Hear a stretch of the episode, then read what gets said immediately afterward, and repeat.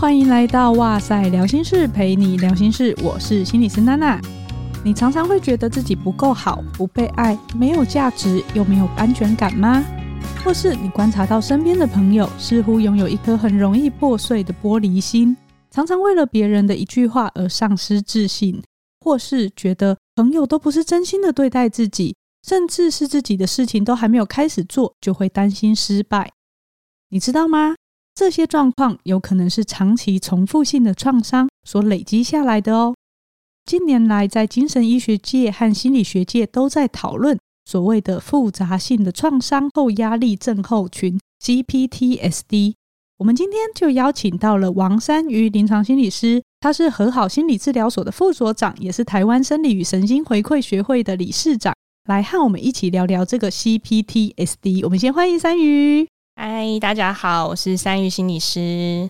大家对珊瑜应该不会太陌生，因为之前他有来跟我们录过一集，是讲青少年的接纳犯错，引导孩子发展正向的自我概念。那一集也是很受到大家的欢迎。今天要来讲 CPTSD，其实对我们来说也算是一个蛮新的东西。对，所以我们也花了很多时间在讨论这个概念，要怎么样呈现给大家，会比较容易了解跟清楚。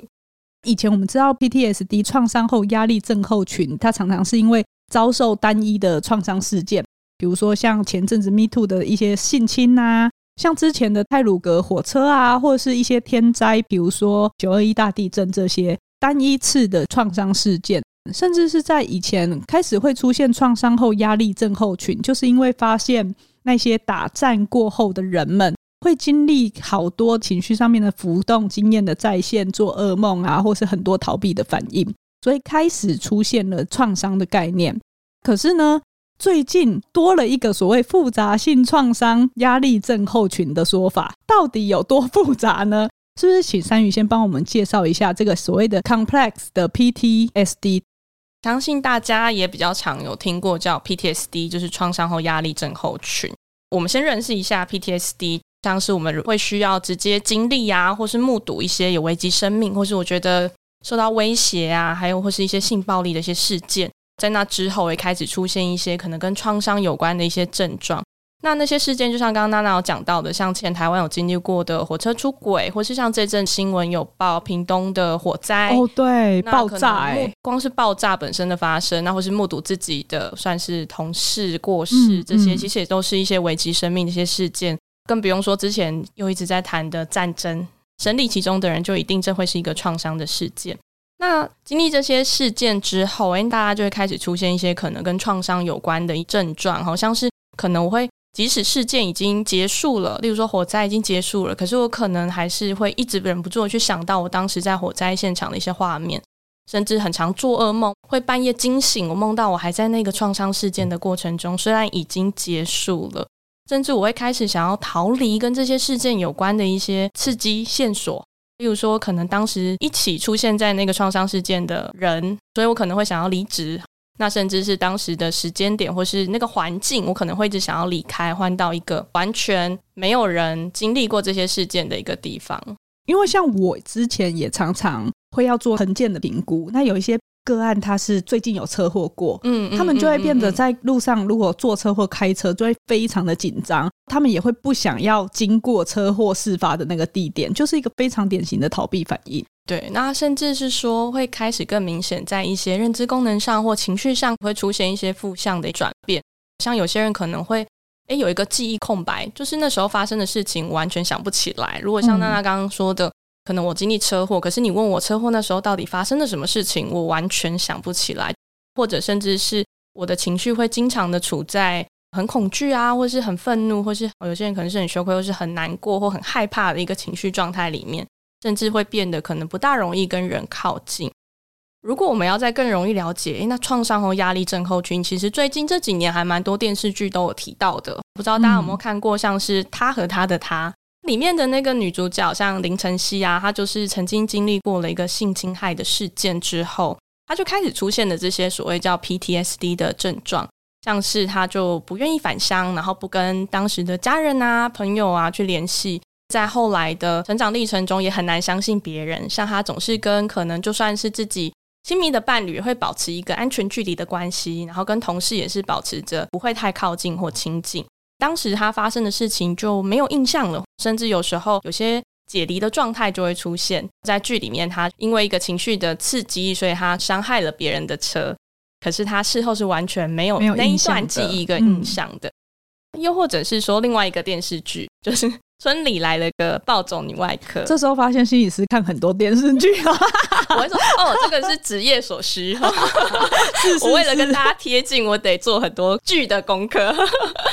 那里面的那个小刘医生也是哦，他曾经因为过劳的状态，就是可能工时比较长，导致他诶在肚子里面的宝宝在一次他工作要手术的情境中就流产了。在那个事件之后，他就会没有办法控制的，经常去听见小朋友的哭声啊，或者是一个流血的画面，影响到他在工作的情境，他没有办法再拿手术刀去开刀。这些都是像我们刚刚讲的，诶，有一些创伤的经验的重现，或是持续性的一些害怕的那些负向的情绪经验出现在他的生活中。像刚刚这个，就是我们说的一般大家所熟知的，因为单一一个事件，你可以很明确的知道。好像是因为什么事情，然后让你有了这样子的创伤，出现了后续的一连串的症状。对，可是复杂性创伤到底是哪里复杂呢？其实复杂性创伤压力症候群的概念，它里面是包含了创伤后压力症候群，所以大家的理解就是，哦，它比创伤后压力症候群更复杂、更广、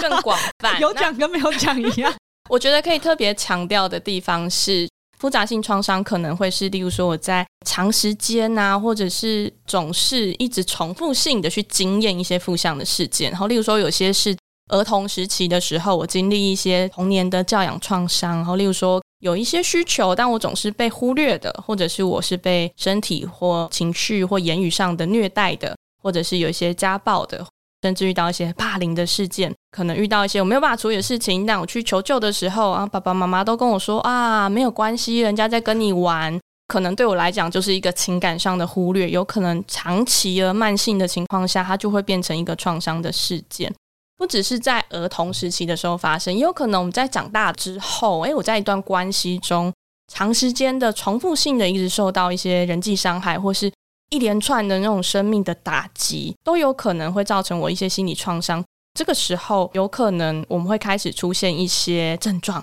所以在不是儿童期人际上面，成人以后的创伤，比如说被朋友背叛这种也是吧？但是通常会需要比较长期性的哦。所以像霸凌这种比较长期性的就会是对。那一次分手这种可能就要看状况。我觉得他主要判断的关键可能会有一个部分是事件的持续性有没有开始影响到你的整个人的状态，或是你甚至影响到生活功能。一般的人应该是说，我们都会是在遇到一个打击、挫折，呃，我们都还是一些韧性可以重新回到我们原本的状态。但我们通常还是会有一些症状上面的评估，像是在一些关系上面比较常是不稳定的人际关系，好，例如说可能容易对。关系有非常强烈的不安全感跟不信任感，然后我是比较害怕跟别人建立关系的，我好像也比较难跟别人维持长期的人际关系，或是跟别人靠近，这是一个在关系上面可以判断的方式。那另外一方面也会一个持续性的负向的自我认同，我可能会不断的贬低自己，我觉得我是没有价值的，我是很渺小的，我就是很失败的。如果我的创伤事件早期是一些被指责啊、羞辱啊，那所以我可能也会感受到一些罪恶感，或是我就是一个失败的人，或是很多的那种羞愧感也会存在的。第三个部分在情绪方面，PTSD 它是一种会时不时脑海中会出现当时创伤的画面。CPTSD 比较会是在一些情绪的重现，也就是说，可能在某些环境下会突然出现。排山倒海而来的情绪，而这个情绪可能是跟过去的一些受伤的经验有关。例如说，可能我们两个聊天，突然讲到某一个议题，我就异常的愤怒或异常的悲伤，嗯、自己有时候也会被吓一跳。那有可能我就要去思考一下，哎，我是不是有遇到一些过去什么样的受伤经验，让我很常在一般的互动中会突然勾起来，然后这种可能孤单感、恐惧感、愤怒感会突然跑出来，然后我也不容易控制。嗯像是比如说，在做治疗的时候，你会发现有一些青少年可能也会分享说，诶，他遇到某一件事情，他忽然心情就掉到谷底，或者是他就会出现一种他自己都很难理解自己为什么会有这个情绪反应的状况。那有时候你花一点时间了解，陪他去探索，他可能就会说出来说，他这个经验跟以前的某一个经验其实是蛮类似的，然后他就可以理解他这个情绪再现可能是基于某一个过去很不好的经验，好像跟 PTSD 很不一样，是 PTSD 是比如说车祸的画面啊，或者是土石流的画面啊，是比较画面性质的那种所激起的情绪反应。CPTSD 可能大家在日常生活中反而不容易觉察，因为它就是一个一时的情绪反应。别人可能会说：“哎呦，你怎么突然那么生气？”可是我自己也搞不清楚怎么了，嗯、可能会需要在心理治疗的引导下，我才慢慢的连接到。但是呢，我可能也需要强调一下，像 CPTSD，虽然我们在讨论它的这些症状啊，或者是我们要怎么去辨识出它来。但是目前其实还没有被收录在精神疾病诊断手册里面。嗯，它目前其实是先被提在世界卫生组织发表的国际疾病分类第十一版里面，但是还没有被视为精神疾病诊断手册里面的一个正式的诊断。我们这个世界有时候不止一套系统在运作。显然，精神医学界跟心理学界对于 CPTSD 到底能不能成为一个诊断，虽然他们之前有提过，有考虑要收进，可是一直到 DSM-5 都还没有纳入，是因为觉得可能需要更多的研究累积，更多的了解跟能够区辨，因为它实在跟好多我们现有的精神科诊断有蛮多的重叠的，或是它是不是真的有那么的 abnormal。所以呢，这个就是一个还蛮新的、值得大家去讨论跟认识的一个方向。不过这几年已经开始有一些人会提到这个概念了。那我自己想到一个蛮典型的个案是，我们就姑且叫他小明好了。我接触到他的时候，其实他是一个我觉得很帅的男生。他会来看精神科医师，会转介来，就是因为他有一些自杀的意念，然后他长期情绪低落到快要被休学了，然后他的诊断就是忧郁症。可是呢，在会谈的过程中，我会发现蛮多好像有像 CPTSD 的一些特征的。比如说，他就说他从小学在学校就都常常被排挤。你问他被排挤的原因，他就会说：“因为我戴金丝眼镜啊，同学说我很像书呆子。”就是听起来好像是他那个年纪的时候做的一个归因啦，像是乖乖牌，然后就会被说：“哦，你就是成绩好，你就是模范生啊。”那就他的说法，就是他有跟家长说。家长的反应通常也都会是你想太多啦，没关系啦，跟你玩呐、啊。对对，从那个时候他就人际关系一直都是很退缩的，也不太有什么朋友。父母关系后来就一直不是很好，一直会吵架，所以国中的时候爸爸妈妈就分开了。分开以后呢，他就主要是由阿妈带大，然后他在家里很明显是长期被忽略的，因为爸爸就工作嘛，爸爸也开始有自己的生活。他也常常被阿妈嫌说，他就是跟他妈一样生来讨债的。他就一直穿着堪用的衣服跟制服，吃着对他这个正在发育的年纪的孩子来说，其实不太够的食物。所以你看到他就是很长一条。他说抽高以后，他就一直都那么瘦。到高中的时候，他就说他成绩开始一落千丈。他觉得他就活得像空气一样就好啦。家人班上其实也不太关心他，好像大家都放弃他了。那他也会觉得说，其实有时候当空气人比较安全，才不会被霸凌。所以他只要在有人的地方，他其实都会很紧张。他从小就会很没有自信，因为金丝眼镜的事件，他就一直觉得自己鼻子太大，嘴唇太厚，然后总是觉得自己很丑。光是同学们在聊天，他都觉得他们一定是在笑自己。那这次会好像很明显的有一个忧郁的发作，就是因为到了大学的情境，不是之前熟悉的那个当空气人的情境，他就会很警觉，觉得同学们的一些互动可能都是在笑他，他即将又要被霸凌了，所以他情绪常常掉到谷底，或是很害怕，很难平静下来，也会觉得很空虚。就会觉得自己活得很没有价值，出现任何事情他都是先自我贬低的这种状态，你可能就会出现一些自杀的意念等等的。我接到他的时候是好多好多年前，连这个诊断都还没有提出来的时候。可是我现在回想，我会觉得，哎，这个孩子虽然诊断是忧郁症，但或许没有那么单纯耶。的确是这样子，好像 DPTSD 会被提出来，也是因为在过去我们可能很容易用其他的疾病来诊断诶这类型状态，像是忧郁啊，或者是焦虑啊，或者是睡眠障碍。为什么最近会被一直提到 CPTSD？就是希望我们可以更了解这些背后的一些影响的状况，跟他的一些症状，能够协助他们有更多元的一些治疗方式的一些发展。像是刚刚提到这个小明，好像就还蛮明显。例如说，可能早期有受到一些儿童时期受创，就是例如说被忽略嘛，嗯、好像靠自己长大，然后不大有人关心，然后遇到问题好像也蛮被忽略的。显而易见的可以感受到，他就会开始出现一些人际议题上面比较难跟别人形成所谓安全性的依附的关系，或是感觉到安全感。好像就像我们刚刚讲的 CPTSD 的一个症状之一。甚至刚刚娜娜心理师有特别提到，其实他主观感受小明蛮帅的，但是他自己会一直持续性而稳定性的自我贬义，觉得自己是不够好的，或自己是很丑的，好像很没有价值感的这个状况会开始一直出现。那甚至是刚刚有提到说，好像在一些情绪上面会持续性的都保持是在一个很低落的状态，好像很孤单啊，很忧郁。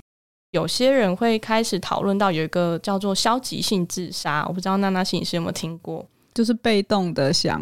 要消失在这个世界上。可能有些人偶尔也会有这样的想法，对，我可能会觉得，哇，明天睡一睡，可不可以不要醒来了？可不可以走在路上就被车撞了？所以有时候可能在生命历程就比较人会经历一些意外，可能它是一个消极性自杀意念的一个状态。这都会是 CPTSD 的人会比较常遇到的一些状况。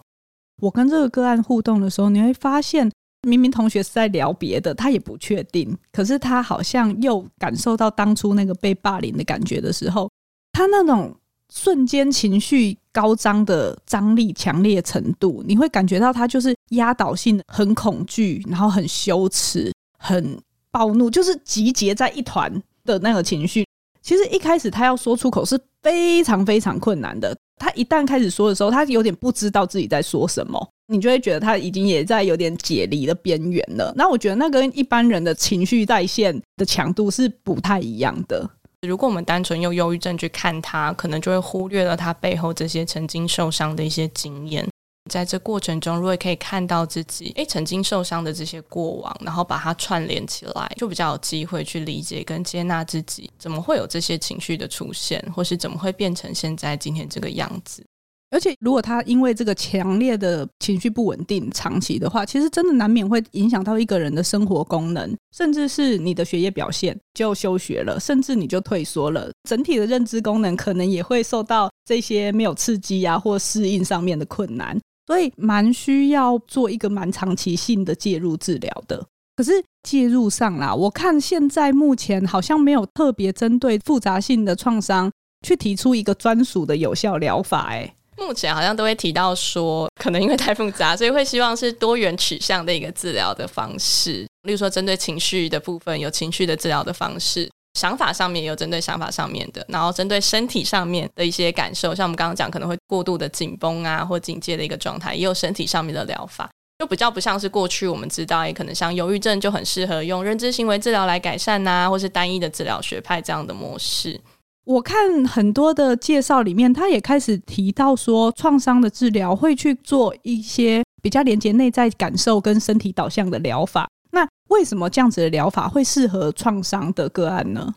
又要先谈到说，我们人遇到创伤的时候会出现一些反应。大家过去都有听到说战或逃的反应，对，这个大家应该很熟了吧？为什么遇到熊，就是遇到危险的时候，哎，我就会出现。要么就是战斗，会跟那只熊搏斗，或是要么就赶快逃跑这样的反应。当然，现代生活中的威胁或是危险已经不是什么野生动物了，可能是生活中像我们刚刚讲这些受伤、创伤、威胁生命的经验，会在激起我们有除了战或逃以外的反应，还有另外两个。觉得战逃僵嘛，僵这个东西，可能在前一阵子 Me Too 事件的时候，大家也终于认识了，就是不要说他为什么不逃走。他就是僵住了，对对对，就是这个是在就是尤其像性侵害的事件里面开始被讨论到，为什么有些人在遇到性骚或性侵害的时候没有求救，没有逃跑，我们才认识到哦，原来人在面对一个极大威胁的时候，当我的理智上可能感知到我没有办法反抗，反抗是无效的时候，我的身体就会启动一个冻结的反应，就会僵住，就很像那个小动物假死。我们的汽车开开开，那那种小路也会突然吓到，然后就停在路中间。它也没有跑，嗯，也没有逃，但是它就是吓到了，所以麻木着在那个状态里，或是像小老鼠受到惊吓的时候也会停住，停住，对，然后就不动了。然后我们发现人也有一样的反应，就会突然麻木，就出现一个解离。可能我跟所有的身体的感官的知觉都关闭，先断开这个锁链，免得感受到痛苦。所以我就是解离了，去连接化了，或者是一个崩溃的一个内在状，我是僵住了，我没有办法去控制我所有的身体的感官跟智能的状态。所以这是第三个，最近开始大家会注意到，哦，原来我没有逃跑，是因为我僵住了。其实这个僵的反应，我觉得很有趣，日常生活中也会很常出现。就是不知道你们有没有那种经验，是我在路上，我突然被一个人臭骂了一顿，然后我可能当下会不知道怎么反应呢？那可是我事后越想越不对哦，早知道我刚刚应该臭骂他什么什么什么的，哎，可是当下讲都讲不出来，就好气自己。我后来才知道哦，因为那个是一个人在面对威胁的时候吓到了，你麻木了。但是其实你理智上你可以想到一百句回骂的句子，但当下因为吓到了，所以我们就会有一个僵住的反应。所以大家，我想日常生活中都有遇过这个经验，只是不知道它就是僵住了的反应。因为有时候我们情绪上面的跟生理上面的，我们会把它想分开，但其实他们是互相影响、互相连接的。你今天吓到是一个惊吓的情绪反应，但是你的身体它会马上的做出相对的应对。大家要有这个概念。嗯我觉得光是了解到僵这个反应，都对于今天在那个没有办法抵抗威胁的状况下的人来说，都不会再怪自己。这是一个非常非常重要，大家一定要传出去的概念，也要对身边正在遭受痛苦的人有这样子的了解。嗯，再来第四个，我相信更少人听过的一个面对威胁时会产生的反应。刚刚讲了战、逃跟僵，第四个是讨好。是有一些人在遇到威胁的时候，我们会用取悦或者是提供帮助的方式，希望可以缓和或阻止对方。想到一个例子，是不知道大家有没有注意到前一阵子战争的新闻？嗯，有一个老奶奶被敌人抓走了，然后她就是帮忙下厨。就是一个讨好的反应，但是他的目的也是为了我可以生存生存。所以这个老奶奶还有一直被大家提到，甚至作为一些宣传的，就是敌人就把它拿来说，哦，我们对老奶奶很好。我们就可以发现，哎，我们有时候人在遇到威胁的时候，也会出现这种讨好的反应。在小朋友身上，我觉得也是很明显。是我们过去很常讨论，例如说打骂教育，为什么小孩就会乖？人在面对一个害怕跟无能为力反抗的情况下的时候。我就会出现这种讨好的反应哦，我要乖乖，我要配合，我要取悦对方。如果在大人的一些例子的话，大家应该有听过一些，诶，例如说我在关系中，我并不想要发生关系，嗯，但是我又怕他生气，他生气起来可能会乱摔东西。我不知道大家有没有听到这种关系中暴力的一些经验，嗯，那我就会觉得好吧，我就乖一点，配合对方，这样他就不会生气了。其实这就是很明显的一些讨好的反应，可是我们过去可能都以为这只是一个人格特质。对，如果今天标签成人格特质的话，你好像就会怪在那个人身上。可是其实你仔细想哦，如果你今天去银行领钱，碰到一群人十个拿着机关枪进来要抢劫，你会跟他战吗？不会吧，你可能僵住会一下下吧，对不对？但是你会逃吗？你不一定逃得掉啊。所以如果他今天叫你说来拿袋子开始收刮钱，你会不会帮他做？会啊，你可能就会只好为了活命，先企图的提供对方帮助嘛。对，所以这的确也是一个讨好的例子，提供对方帮助，然后让我们可以缓和或阻止对方让我们受到伤害的可能性。对，但不代表你认同这个人的行为，其实就是回到了那个生存的本能这件事情。那为什么会谈到这个呢？遇到创伤事件的人，其实也是会经历这些反应，因为出现这种战、逃、僵跟讨好的这种认知的反应。我们在身体上也会开始出现一些状况，例如说，我们可能会过度的警戒。像我曾经有人跟我分享说，因为他小时候经常经验到那种三更半夜的时候，就会突然有家人会拿东西要砸他，也太可怕了吧。睡到一半，可能他们喝醉了，所以就会一些伤害的行为开始出现。他长大了之后，虽然那个情境已经消失了。但是他可能就是得随时随地保持警戒的状态，他不能够好好的安心的睡觉，因为我要随时逃跑。这种 CPTSD 除了刚刚讲过度警觉，有可能我的呼吸都是维持很浅快的，或者是我的肾上腺素是持续激升的一种状态，然后或者是我是身体很紧绷的。那这些反应呢，其实在一般的情况下都是为了帮助我们逃跑。我肌肉要很紧绷，所以我要随时能够活动会很快，然后是我的呼吸要很浅快，所以我随时因应我目前的情况去做一些气体的交换。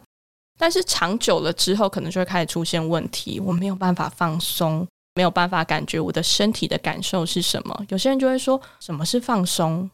那遇到这种问题的时候怎么办？这时候我们可能就会参考像刚刚娜娜心理师有提到的一些身体性的疗法，因为从小的创伤的事件，有可能会习惯性把身体的感觉去隔绝开来，所以来到疗程中的时候，我们就必须把对生理的感觉重新找回来。这边很重要的是，创伤它其实会影响我们整个，不管是心理上、心智上面，甚至是大脑跟身体上面的很多的反应。特别是在创伤后的这些幸存者，他的身体会持续去抵御那个过去的威胁，尽管过去的威胁已经不在了，可是他还是为了准备，所以他会处于一个激发的状态。所以像刚刚说到的，有些人真的是肌肉紧绷到他得了纤维肌痛症，或者是有些人就是长期慢性疲劳。如果你每天都活得那么警觉，你就是感觉很容易累。因为你都用一百分的力气，在该放松的时候，你还是僵在那边，甚至是一些消化道啊、自体免疫系统啊或心肺功能都会出问题。所以这也是为什么心理学界后来发现，谈话治疗以外，我们有时候会需要一些身体上面的介入，因为身心就是一体的。所以像是我们在心理治疗里面，我们有时候就会开始带入一些所谓叫生理回馈的治疗。我们会在我们的身上接一些感测器，好，例如说我们刚刚讲到呼吸，就会有呼吸的感测器；肌肉就有肌肉的感测器，把我们测到的这些讯号，及时的呈现在电脑的荧幕上，可以让我们看得见。有点像是增加我们对自己的觉察啦，因为刚刚说，如果长期下来的话，其实我们对于自己身体到底发生什么事情，可能是用一个比较隔离的方式，或者是。我就是没有去感觉它了，我就是很习惯性的用这种最可以保护我自己的方式在生活。可是，它对于现在没有外界威胁的状态下面，我继续这样生活，可能其实是不适应的，反而会让我生病的。可是我们没有发现，生理回馈的治疗可以让我们觉察到，哎，我该怎么样子去了解我的身体，甚至是学会怎么样开始控制它。我会形容有点像大家知道 X 光机可以帮助我们看到体内骨头的状况。啊，生理回馈就可以帮助我们看见所有的生理讯号的状况。我有时候也会形容生理回馈就像是第二个心理师，他可以告诉你说：“哎，你现在肌肉是紧绷还是放松的？哎，你现在的指温是偏低哦，代表你的身体是处在紧绷的状态。那我们可不可以开始透过一些心理策略的方式去调整？例如说，我就试着哎缓慢的呼吸看看，哎，我的呼吸有没有缓和下来？”很多人我觉得很可爱的是说，他会说：“诶，这个我很会啊，就是气功瑜伽老师都有教我，超会呼吸的。可是知道怎么样，我还是很长胸闷，喘不过气。一测了仪器之后，仪器就告诉我们：哦，原来他刚刚虽然有在努力的慢呼吸，可是超用力的，就是用了全身的力气在呼吸，所以不但没有放松的感受，反而让自己整个身体的肌肉更加的紧绷。”那生理回馈这时候就是一个很好的工具，可以及时让我们看见哦，原来是这个原因。所以在心理治疗师的引导下，诶，我们就可以透过这样仪器的搭配，让我们可以学习更好的去调控这些生理的反应。我曾经最印象深刻的一个经验，真的是刚刚讲，有人告诉我他从来不知道放松的感觉是什么，所以我们可能就透过生理回馈方让他看一下，诶，他可能一开始测出来，也许肌肉紧绷程度是十五，然后一般正常值大概在五以内，十五真的蛮高的。可他听不懂放松是什么，所以我们只能说，我们试着让那个数值再降低一点，再降低一点。然后这时候他就告诉我：“哦，这种松松的感觉叫放松吗？我这样可以吗？”我对这句话非常的印象深刻。我我这样子安全吗？我这样松松的，那等一下如果临时有事要怎么办？是哦，oh, 所以我才第一次意识到说，哦，身体回馈这样的方式可以帮助平常不容易感觉到放松的人，可以更知道什么叫放松，甚至试着接纳这样的感受在自己身上是安全的，是没有关系的。我真的很常听见很多人是害怕放松的，因为我觉得很重要的是，我们要怎么样子让这个人，不管是给他支持的环境，或是教他新的方法，让他的身体。可以不需要持续动员在那个很有压力的反应当中，生理回馈这个媒介有一点像是提供他回馈，所以他可以开始慢慢去控制下来。否则他不知道自己原来我这样子叫崩哦，因为他已经习惯这样子，他以为这就是他一般的正常状态。当你不是花那么多力气在跟这些已经不存在的威胁对抗的时候，你才有力气转过头来去建立新的人际关系，去看到自己的需求，去照顾自己。所以我会觉得，为什么身体的这个介入常常会被放在创伤的算是前端一定会做的介入方向吧？好像是因为这样子的原因。的确是，如果我们没有办法去让自己的身体可以先感觉到安心，可能后面我要说，诶，我要去调节什么情绪状态，或是我要去调整什么认知的表现，可能都会遇到一些困难。个人也非常喜欢生理回馈，还有一个原因就是，我们超常听到。很多的节目或文章告诉我们要觉察，嗯，但是超多人告诉我啊，怎么觉怎么察，仪器就是一个很快速的方式哦，我直接看得到哦，我现在呼吸很浅快，一般人可能呼吸十二到十五下，原来我呼吸二十下，这个叫做快。就像刚刚娜娜心理师说的，我每天都这样生活，我并不知道什么叫做放松，什么叫做安全，而仪器可以快速的帮我们判断。感觉跟观察，说我到底现在的状态可能是偏快、偏慢、过度紧绷，还是过度放松，导致我现在会有这些不舒服的一些状况的出现。所以我很常说，如果有生理回馈治疗，真的很像买一送一，就是你多一个心理师的概念，有一个心理师会引导你，可能有些策略可以帮助你去感觉跟观察你自己的身心状态，同时你也可以透过仪器上告诉你这些讯息。我们对自己的身心状况更加了解的时候，我才有办法开始说我要去做调整或是改变。当然不只是放松而已，大家可能会以为就是放松下来就没事了。但其实对于生理回馈的治疗介入方式，还有一个很大的部分是它还有训练的功能，让我们可以去调节自己的自律神经。我自己经验上是，一旦是个案开始感觉到自己可以掌控一些东西以后。光是这个小小的开始，你都可以让他有机会跟他曾经冻结或锁住的那些讯息比较敢于去接触。否则，你在很害怕、觉得自己不能控制的状况下，你要硬挖别人的伤口，他也都还没有长好，其实是很难做介入的。所以，我觉得常常在介入上面，我第一个都会先用最安全的方式教个案，至少会慢呼吸。他至少要知道怎么样子，在自己情绪很激动的状态，是可以帮助自己做调节回来的。他一定是准备好了以后，我们才会去跟他讨论他那些曾经很创伤的部分。确实，就像是我曾经有一个假设很受伤的经验，你突然要叫我释怀、放下、接纳，我可能也会有很大的阻抗，怎么放？但是，诶，有人开始告诉我说，诶，我每当想起这些事情，我的那些害怕、恐惧跟那些我控制不住的生理的反应，我是可以有机会开始有一些调整到我比较舒服的状态。也许我仿佛开始有一些空间可以去相信，可以开始有点不一样。那个不一样是说，创伤的事件还在，我的受伤也是真实的，可是我好像可以开始有一些力量去照顾自己。我们可以跟这个内在的经验是和平共处的，而不是我只能用压抑的方式去对抗它。回过头来，我觉得真的是那个概念很重要，是身体回可以帮助我们。第一个叫看见，看见原来我用这样的生存方式，的确它帮助了我好多年。可是我终于知道，我可以不用再这么警戒的生活了。第二个是，诶，我好像开始可以去做一些调整，调整成我觉得比较舒服跟安心的方式，而且会怎么样？